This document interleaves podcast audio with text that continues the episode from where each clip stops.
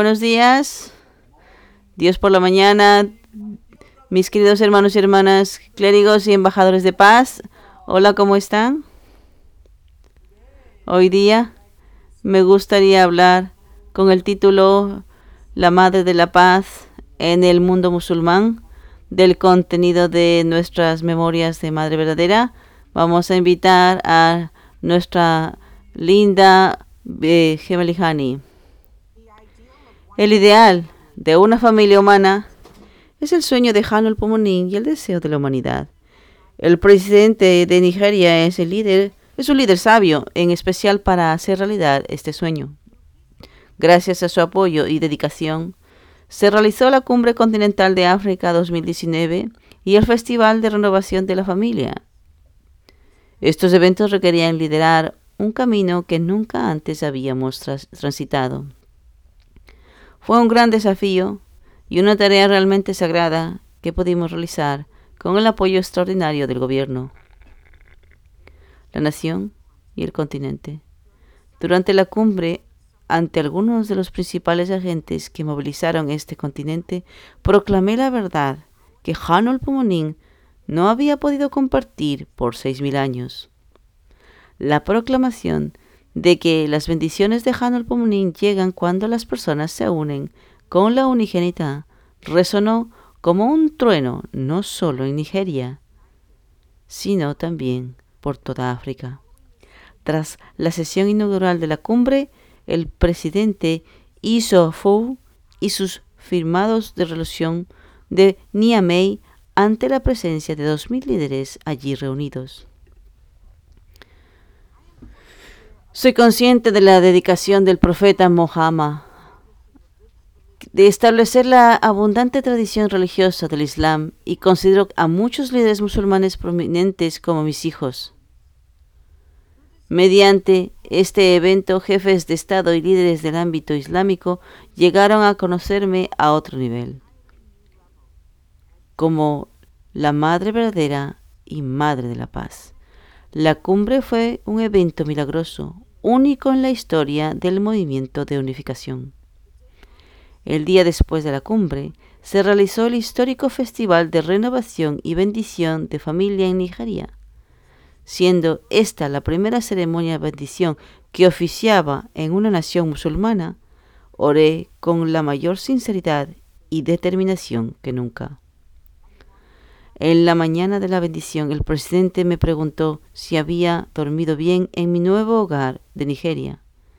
Le respondí alegremente que había dormido muy bien gracias a la cálida y reconfortable bienvenida que había recibido. Después de conversar brevemente sobre la cumbre del día anterior, una escolta presidencial me llevó al lugar donde se realizaría la bendición. El protocolo diplomático suele referirse como una guerra sin armas.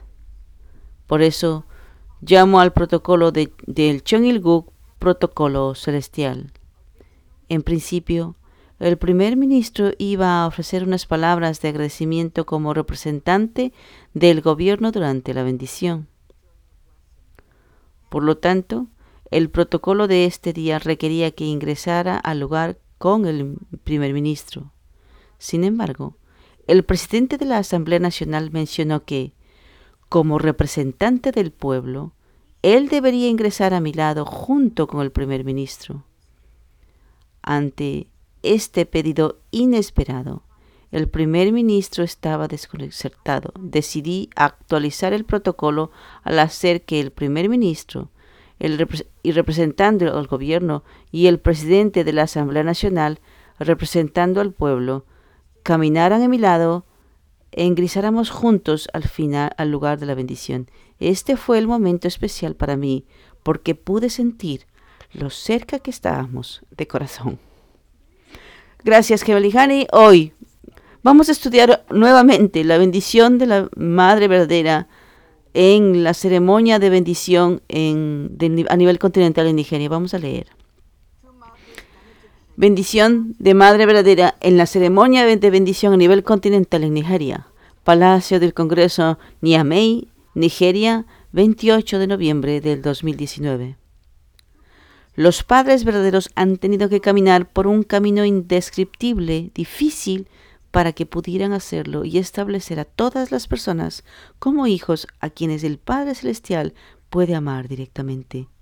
Ustedes saben cómo nos hemos esforzado en el centro de este vasto desierto donde las tormentas de arena se enfurecen para buscar a las personas justas en el cielo y ha preparado, a través de las cuales podemos encontrar las personas y las naciones que pueden ser abrazadas por el cielo.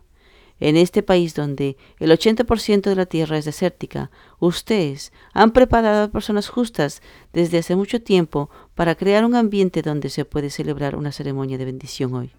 A través de esta bendición matrimonial, el sueño de una familia de la humanidad centrada en ti, Padre Celestial, trascendiendo las barreras de la religión, la raza y la cultura, pueden hacerse realidad.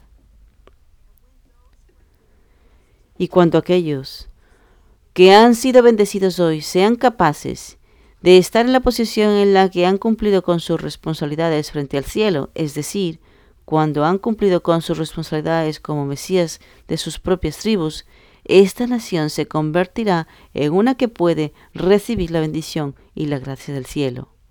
Los padres verdaderos están agradecidos por esto y esperan que, a través de estas parejas bendecidas, este país de Nigeria se convierta en el en el, en, el, en el, que el Padre Celestial puede asistir a Nigeria Celestial y se convierte en el centro del continente africano y su faro de luz y orgullo. Oro, para que las parejas bendecidas en este pueblo y esta nación puedan tomar la iniciativa en el establecimiento del reino de los cielos de libertad, igualdad, paz, unidad, felicidad en la tierra, que es el hermoso jardín que tú creaste originalmente y el sueño de la humanidad. Oro y proclamo esto en el nombre de los padres verdaderos. Gracias, Hani. Wow. Nuestra madre verdadera realmente, realmente ama a África muchísimo.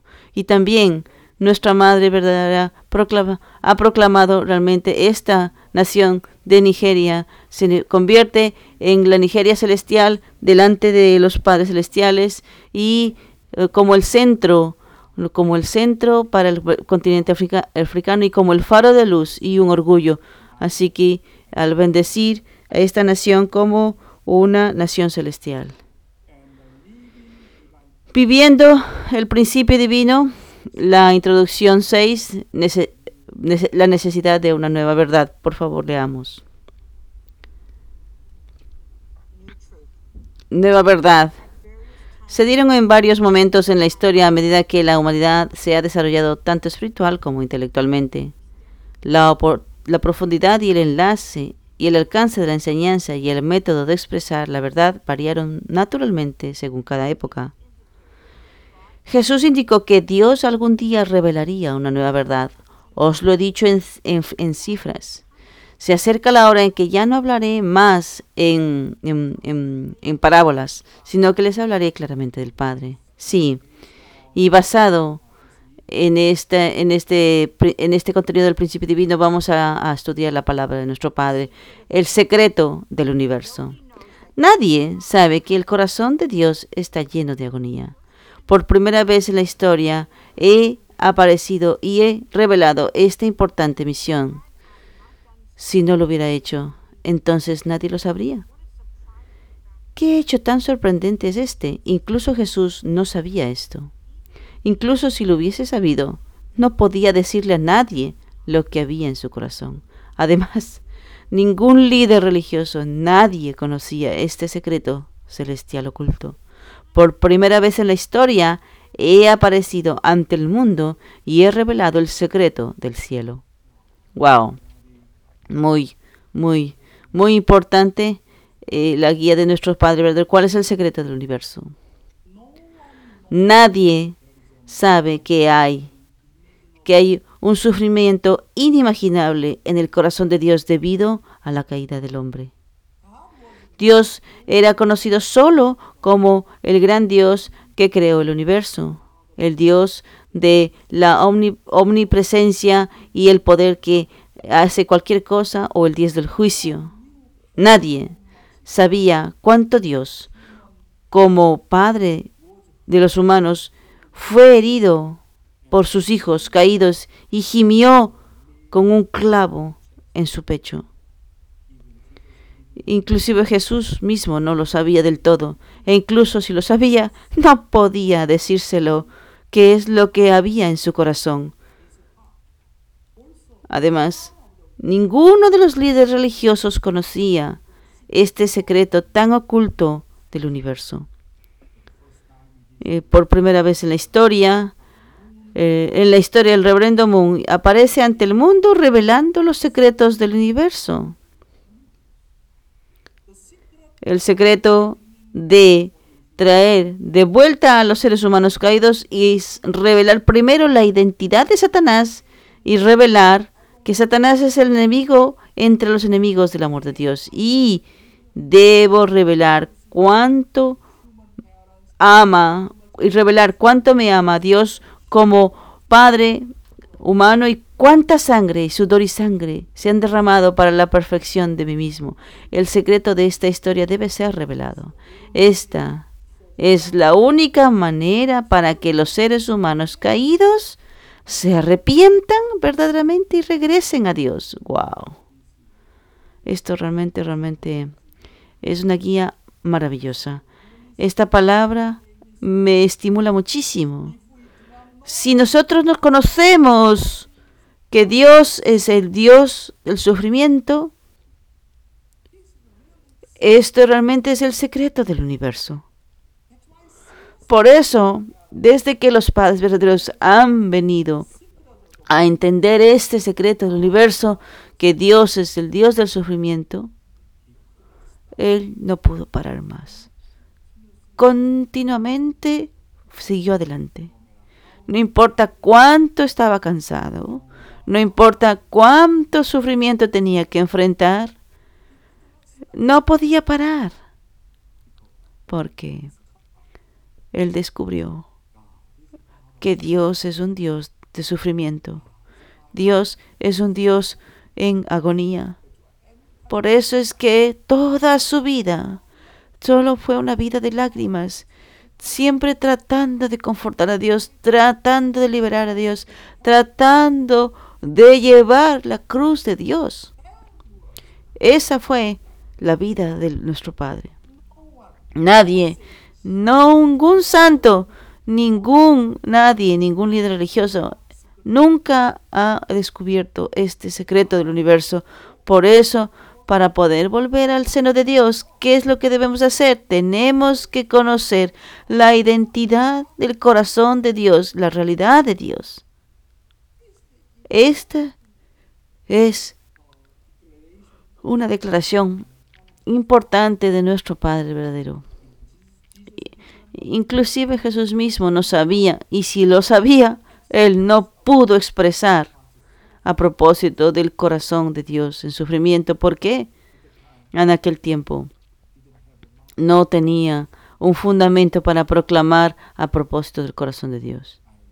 Y realmente, realmente estoy agradecido con nuestros padres Dios. Ellos son los que han revelado el secreto del universo. Dios es un Dios de agonía. Continuemos. Construye un centro que nadie pueda quitarte. Cuando más cerca estemos de la verdad y cuanto más estemos bajo su hechizo, más se convertirá en nuestro centro que nadie puede arrebatarnos. Incluso si la Tierra cayera en el caos millones de veces y el universo fuera destruido repentinamente, las personas cuyas mentes están firmemente centradas en la verdad nunca serán cambiadas o sacudidas. Sin embargo, si no estás preparado para aceptar tal centro en tu corazón, por muy genuina que parezca una verdad, no la reconocerás. Incluso si apareciera la verdadera vida, no serás capaz de entenderla. Incluso si apareciera el amor verdadero, no serás capaz de entenderlo. Si el cristianismo de hoy está buscando la verdad genuina, la vida, la vida verdadera y el amor verdadero, debe negarse complete a sí mismo, completamente a sí mismo, hasta el final y convertirse en una religión que establezca el centro de la mente que nadie pueda arrebatar. Gracias, Gebelijane. Debes conocer y experimentar la relación entre Dios y el ser humano con seguridad. Saber que Dios es nuestro Padre, que es el centro de mi corazón, que, que, nada, que nada, cuando se tiembla, todo tiembla. Segundo, si confirmas la relación entre Dios y los padres verdaderos, la relación entre los padres verdaderos y yo a través del principio divino y las experiencias espirituales, tu corazón nunca se sacudirá. Por eso es que tu centro tiene que ser muy claro. Tienes que tener una confirmación clara cuál es ese centro. La razón por la que me sacudo en mi vida de fe, me canso fácilmente, pierdo mis fuerzas, dejo la iglesia, es porque no sé con certeza quién es mi centro. Primero fue porque no estaban seguros del principio divino. Segundo fue porque no tenían experiencias con Dios y el mundo del espiritual. Y tercero fue porque no tenían confianza en los padres verdaderos y las experiencias espirituales de que los padres verdaderos son el Mesías. Por lo tanto, primero tenemos que convencernos a nosotros mismos a través del principio divino y tener confianza en el principio divino. Y por eso es que tienes que experimentar espiritualmente el principio divino y que es la verdad eterna. Y al poner esa verdad en práctica en mi vida, tengo que comprobar si el principio divino es la verdad eterna o no.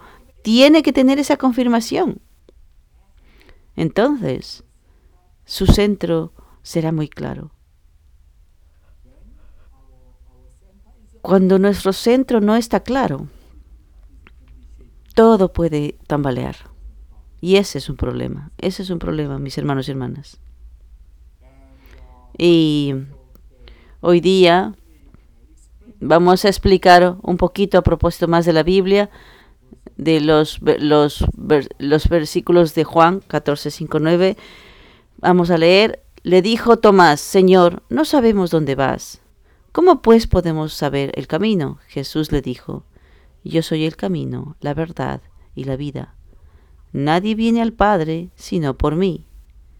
Si me conocéis, también a mi Padre conoceráis y desde ahora le conocéis y le habéis visto. Felipe le dijo, Señor, muéstranos al Padre y nos basta. Jesús le dijo, tanto tiempo, tanto tiempo hace que estoy con vosotros y no me, no me habéis conocido, Felipe. El que me ha visto a mí, ha visto al Padre. ¿Cómo pues dices tú, muéstranos al Padre? Wow, esto es increíble, esta guía de Jesús. Jesús eh, declaró claramente su identidad. Yo dijo, yo soy el camino, la verdad y la vida. Nadie viene al Padre sino a través de mí. Una de las razones por la que el Mesías vino a esta tierra es para mostrar que Dios vive y Dios obra y a través del Mesías. Es por eso que el Jesús dijo, él es el que ha visto, el que me ha visto a mí, ha visto al Padre. ¿Cómo tú me preguntas, muéstrame a Dios? El mensaje es que el Mesías es una persona que está totalmente unida con Dios y que revela al Dios invisible. Por lo tanto, si realmente queremos parecernos a Jesús y ser como los padres de Dios, debemos mostrarle al mundo que Dios obra a través de nosotros. Dios es un Dios vivo. Dios trabaja a través de nosotros. Este tipo de vida debe ser nuestro testimonio. Desde la devoción matinal para poder desarrollarnos más, ¿cuál sería la mejor manera para seguir creciendo? ¿Es suficiente de que la palabra de Dios está viva? que las palabras del Padre realmente son la verdad eterna y entonces puede, quien pueda dar este tipo de testimonio al escuchar la palabra y tener estas experiencias de cambio de vida, cambiar nuestros hábitos. Estoy muy agradecido, estoy muy grato, mm, no puedo negar entonces que Dios es un Dios vivo. Entonces nuestra devoción matinal va a continuar a desarrollarse. Entonces, no debemos simplemente creer en Jesús y en los padres verdaderos. No se, no se parecen a Jesús y a los padres verdaderos en términos de sus creencias. Al heredar el amor y el corazón de Jesús y los padres verdaderos, debo convertirme en el segundo Jesús, en el segundo padres verdaderos, en el segundo Dios. No solamente creer, creer en Jesús, creer en los padres verdaderos, sin asemejarnos a ellos, sin asemejarnos a Jesús, no tiene sentido ninguno. No estamos enfocados en la creencia de Jesús o la creencia de los padres verdaderos. Por supuesto, creer es muy importante, pero más importante es cómo yo, cómo es que yo puedo ser un, Jesús, un segundo Jesús, cómo, cómo yo puedo ser segundos padres verdaderos y cómo yo puedo ser un segundo Dios realmente, realmente tengo que heredar.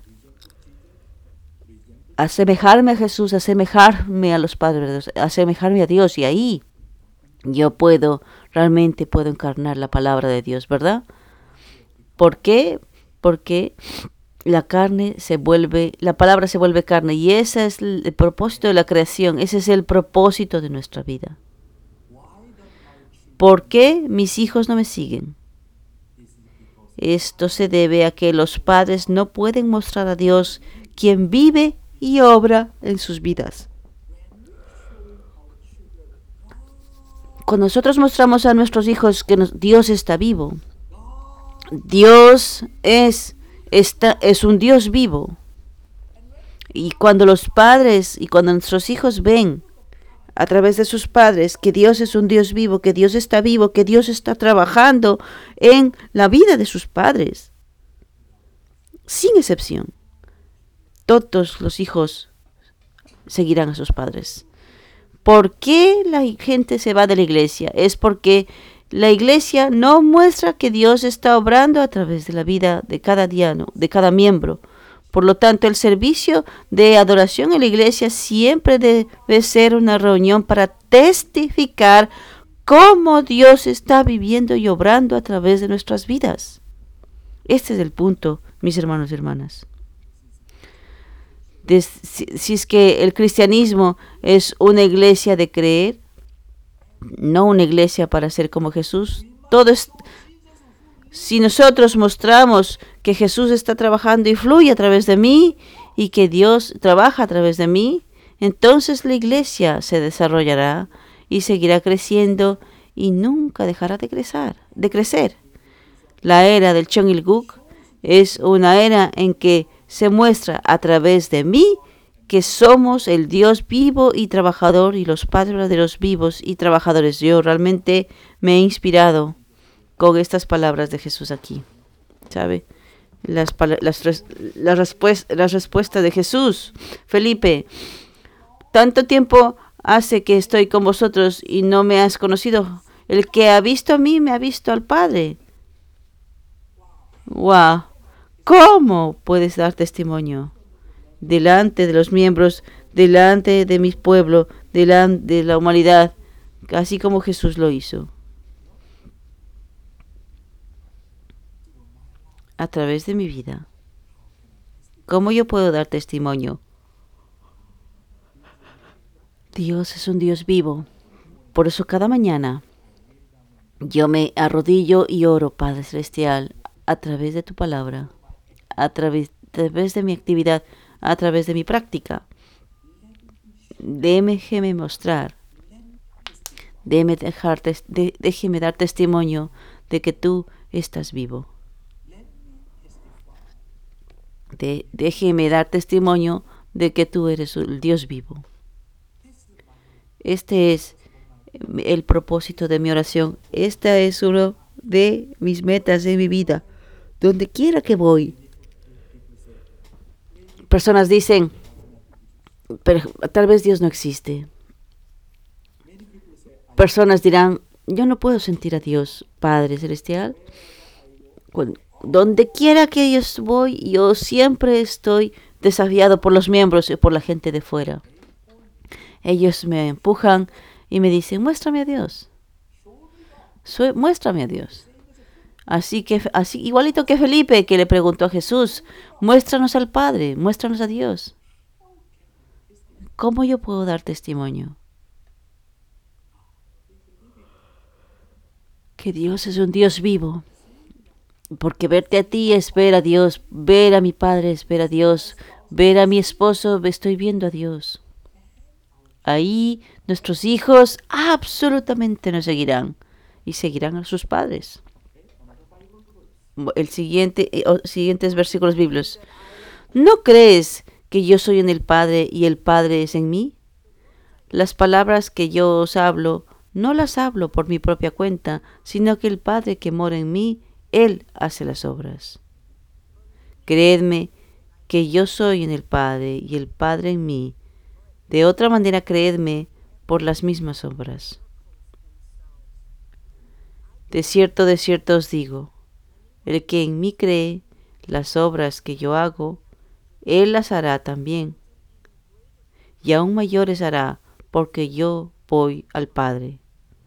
Gracias, Gebelihani. Esta, este versículo bíblico también es muy poderoso. Nuestra vida de fe debe mostrarse como Jesús lo hizo. Yo estoy en el Padre y el Padre está en mí. Incluso cuando hablo estas no son mis palabras, pero que estas palabras deben mostrar lo que Dios está diciendo, porque mientras mora en mí. Así es. Por lo tanto, a los que me siguen, debo mostrar que yo estoy en el Padre y el Padre está en mí. Wow, doctor Young está diciendo, esto no es de lo que de, de él, sino que el Padre celestial en él, los padres verdaderos en él ese es mi deseo. Donde quiera que voy. Como esa completa abnegación total. ¿Cómo invitar a Dios y dejar que Dios hable en mi boca? Deje que Dios se exprese. No, no mi intención. Como el Padre Celestial puede realmente entrar en mi corazón y totalmente expresar su corazón. Entonces puedo mostrar, Dios es un Dios vivo. Yo, quiero ser ese tipo de ministro. Quiero ser este tipo de, director continental. Yo estoy en el Padre y el Padre es en mí. Que comple, significa completamente uno. Jesús, las palabras de Jesús también podía haber sido interpretado por la siguiente manera. Si es que yo estoy en el Padre y el Padre está en mí, cree, imita y practica. Haré las mismas cosas que Jesús hizo. Se dice que incluso puede hacer cosas más grandes que Jesús. Ese es el, deseo de los padres, que los hijos sean mejores que yo. Entonces, entonces Jesús en el mundo, en el mundo espiritual dice, ustedes tienen que ser mejores que yo porque son ustedes son hijos de los padres de los, ustedes tienen que ser mejores que yo. Y aquellos que no creen en Dios, a través que te, yo te veo a, a ti, entonces en tu vida diaria, entonces pueden dar testimonio. Wow, los padres verdaderos realmente son maravillosos. Esta era es la era del Changilguk. No solamente creer en Dios, es tiempo de mostrar que Dios es un Dios vivo, Dios es un Dios viviente. Hoy día para el Ministerio de los Jóvenes, las, las condiciones, las, la condición simbólica y la condición sustancial, eso es algo que tenemos que aplicar en nuestra vida diaria también. Si cometes un error en una condición simbólica, se convierte en un problema al establecer a una condición sustancial. Esto significa que si no tienes éxito en el proceso de entrenamiento habitual, no tendrás éxito en la práctica. Esto se debe a que es como si calláramos cayésemos espiritualmente, trae el resultado de la caída física. La, la caída espiritual de Eva, el, que el, el, arcángel no se detuvo con la caída espiritual, sino que también provocó la caída física de Adán, es decir, la caída real. Entonces, las, las condiciones simbólicas no son realmente solamente simbólicas, sino que están realmente relacionadas con las, las, las condiciones sustanciales. Si usted falla en sus condiciones simbólicas, con certeza va a fallar también en su condición sustancial.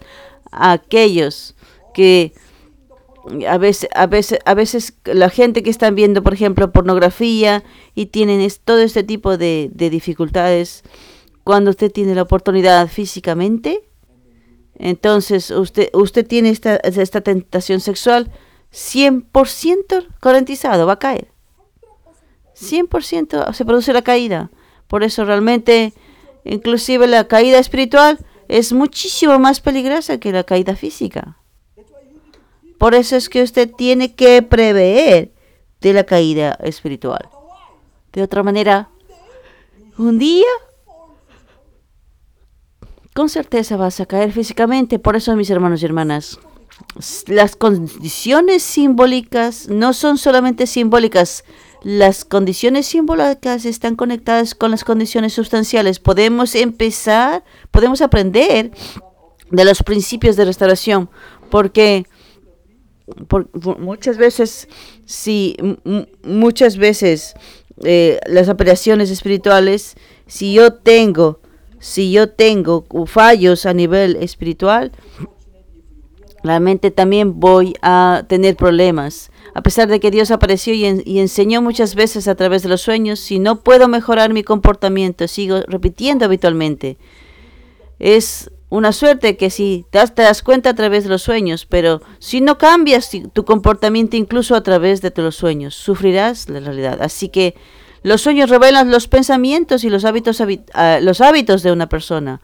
Los sueños revelan cuál tipo de persona eres, cuál es tu situación mental, la persona, qué tipo de persona es. Puedes conocer el comportamiento, por qué Dios le muestra ese sueño a esa persona. Exactamente yo sé la mentalidad de las personas, yo puedo entender inclusive la situación en la, en la que está. Yo puedo entender cuando una persona eh, está compartiendo un sueño a, pesar de que el sueño puede ser muy simbólico, pero está mucho, muy, muy relacionado con la cuestión sustancial. Eh, eh, el error de Abraham en la ofrenda simbólica fue indemnizado por tres generaciones. El fracaso de Abraham para cortar la paloma resultó en una indemnización sustancial prolongada a través de las tres generaciones de sus hijos y nietos. Por lo tanto, sepan que mi pequeño error de hoy puede resultar en que la indemnización se transmita a los descendientes como en la familia de Abraham. Antes de que Abraham ofreciera los tres sacrificios, debería haber cortado completamente los lazos con Satanás y santificarse a sí mismo antes de ofrecer los tres sacrificios, porque Abraham mismo no era una condición para separar el bien y el mal entre Dios y Satanás. No estaba claro. Cometió un error crucial. Por lo general, es fácil para las personas preguntarse externamente cómo no cortar una sola paloma. Podía resultar en un error tan grande. ¿Por qué Dios le dijo que tus descendientes sufrirán por 400 años? ¿Cómo es que una ofrenda tan simple, no cortar la paloma, pueda tener tanto, tanta repercusión? Su corazón y su mente no estaban claros. No podía separar el bien del mal, no podía distinguirlo. en estos tres sacrificios, y ahí está el problema no podemos entender de una manera externa.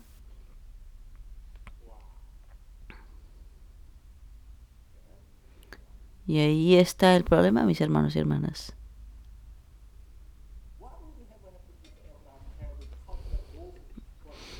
¿Qué debería haber pasado si Abraham hubiese cortado la paloma, pero no el carnero?